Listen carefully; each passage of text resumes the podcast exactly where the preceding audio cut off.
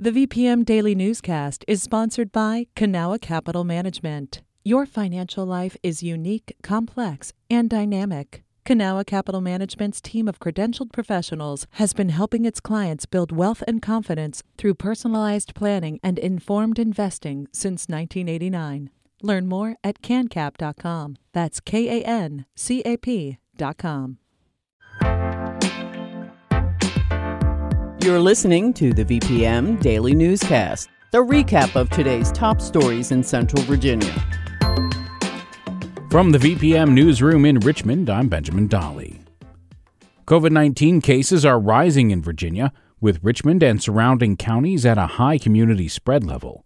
Statewide, there are over five hundred eighty COVID nineteen hospitalizations, with eighty people in the I C U and twenty-three on ventilator support. Amy Popovich from the Richmond and Henrico Health Districts says per C D C guidelines, that means residents should wear masks indoors. When we're in high levels, it's really important to do that when you're going inside into a public space. Popovich also urged employers, businesses, and elected officials to encourage masking indoors as well. Second booster shots are recommended for people ages fifty and up and for those ages twelve and up who are immunocompromised.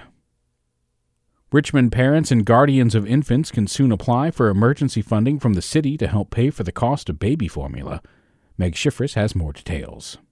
Richmond Mayor LeVar Stoney announced this week that the city is partnering with the nonprofit Urban Baby Beginnings to distribute one hundred eighty thousand dollars in aid directly to families who cannot afford baby formula. Families who apply for this aid will receive a one hundred twenty-five dollars gift card from the city. The money can be spent on anything, but it's intended to supplement the rising costs of formula. Eva Colin is the director of the Office of Children and Families. We are sensitive to the fact that our families might have other needs that they've deprioritized in order to afford formula out of pocket. Colin says the gift card is enough to pay for a month's worth of formula. That's enough for Danny Pinnell's one-year-old daughter, but she says a few months ago it wouldn't have been as helpful. The issue isn't necessarily the we can't afford formula, it's just we can't get it. The application window for this aid will be posted on June sixth on the Urban Baby Beginnings website. Meg Schifres, V P M News. Stop, don't touch, run away, tell a grown-up. Students at Petersburg City Public Schools will be taught to follow these four steps if they encounter an unattended gun. According to the Progress Index, the Petersburg Sheriff's Office and the local school board approved the Eddie Eagle Gun Safe program for children in kindergarten through fifth grade. Parents can opt their children out of the program, but the school board is encouraging participation. The National Rifle Association, educators, and psychologists developed the plan, which has been in place at the N R A for more than thirty years. Gun violence and homicide rates are up nationwide. Brian Murphy from partner station W H R O looks at a program in Newport News that's trying to stop recurring violence. At Riverside Regional Hospital, social worker Annie Wallner keeps a constant eye on the E R's tracking board. Wallner's one of the first people you'd meet if you came in shot or stabbed. She's spent the last three years connecting victims of violence with whatever they need. Sometimes that's help with medical bills or housing or therapy. The idea is giving people proper support can break cycles of trauma and violence. Because of how violence tends to concentrate, victims of violence are much more likely to become a victim again in the future. Working right in the hospital lets counselors get to them immediately. Wallner hopes Riverside's hand-in-hand program can start a different kind of cycle. It becomes this ripple effect, and you don't just touch the lives of one person, but that person and then the choices that they make affect everybody. Christopher Stevens was shot in the stomach two years ago in Newport News. He doesn't have any family in the area and didn't really have anyone to lean on when he showed up at Riverside. She had brought my spirits up. I cried a little bit. I got out the hospital, and every, every visit from there, she was there by my side.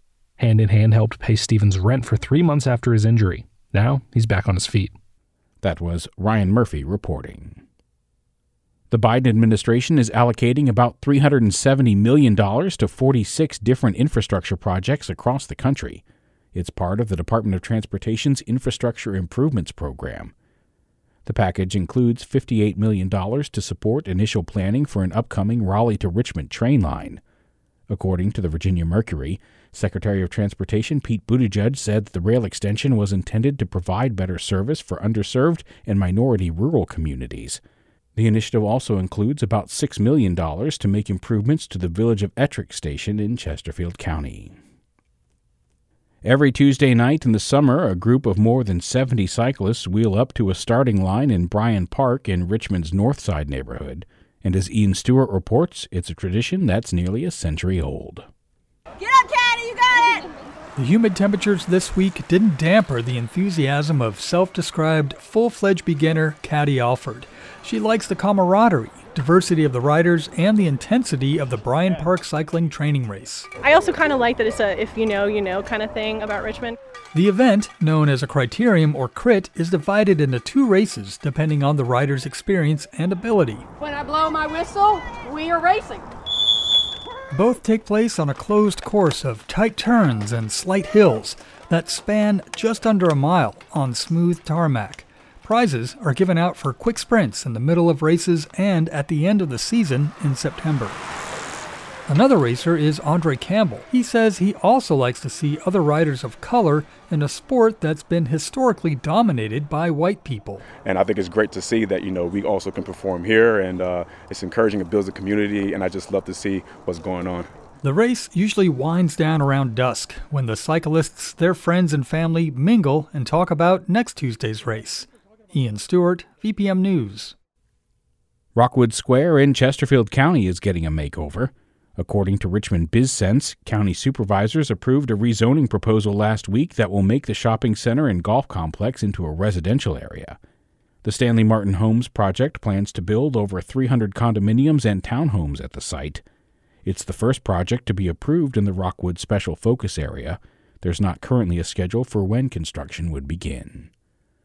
This has been the V P M Daily Newscast. Some of these stories may have changed since the newscast was recorded. You can stay connected to what matters by heading to v p m dot org slash news or follow us on Facebook, Twitter, and Instagram at My V P M.